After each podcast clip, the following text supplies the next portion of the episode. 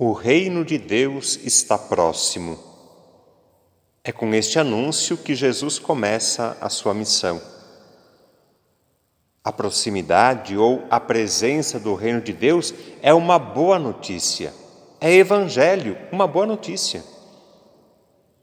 O reino de Deus não é um território, não é um lugar, não é um espaço no qual um rei exerce o seu poder. Claro que não, nós sabemos. O reino de Deus acontece e existe quando permitimos que Deus seja o soberano da nossa vida e da nossa história. O reino de Deus está próximo. Esta é a boa notícia que Jesus anuncia. O reino de Deus está se fazendo presente. E qual a consequência disso? Qual a consequência da proximidade, da presença do reino de Deus na nossa vida? No evangelho que ouvimos há pouco, Jesus indica três consequências importantes. Primeira, conversão. Convertei-vos, diz Jesus. A proximidade, a presença do reino exige e pede conversão, vida nova, mudança no jeito de pensar e agir. A cidade de Nínive, ouvimos na leitura, se converteu diante da pregação de Jonas. Em seguida, nós rezamos, nós pedimos no salmo: Mostrai-me, ó Senhor, vossos caminhos, vossa verdade me oriente e me conduza. Conversão é isso, andar nos caminhos do Senhor. Converter-se é uma necessidade permanente.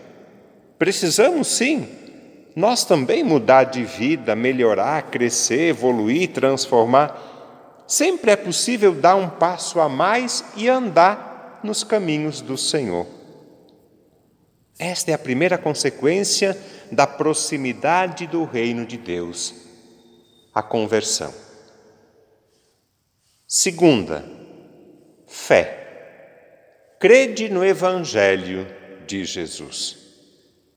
Crede no Evangelho, nos diz Jesus. Creiam nesta boa notícia. É verdade, o reino de Deus está próximo. Essa novidade, essa boa notícia exige fé. Nunca é demais lembrar que, mais do que uma atividade da mente, a fé nasce, cresce e se fortalece no coração.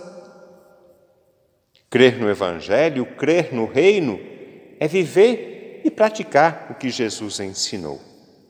A fé traduzida em ações, em obras. A terceira consequência é o compromisso de seguir Jesus. Segui-me, ele nos diz. Seguir Jesus não é tarefa de um dia, é um compromisso que dura a vida toda. Jesus chama seus discípulos. Pedro, André, Tiago e João foram os primeiros. Nós também somos chamados. Cada um é chamado a seguir Jesus e colaborar na construção do reino de Deus. Seguir Jesus hoje é uma exigência, é um desafio, é uma necessidade. Não pode ser um peso, ou um problema. Seguir Jesus para nós é um privilégio, uma honra, uma alegria. O reino de Deus está próximo. Convertei-vos então, crede no Evangelho, segui-me.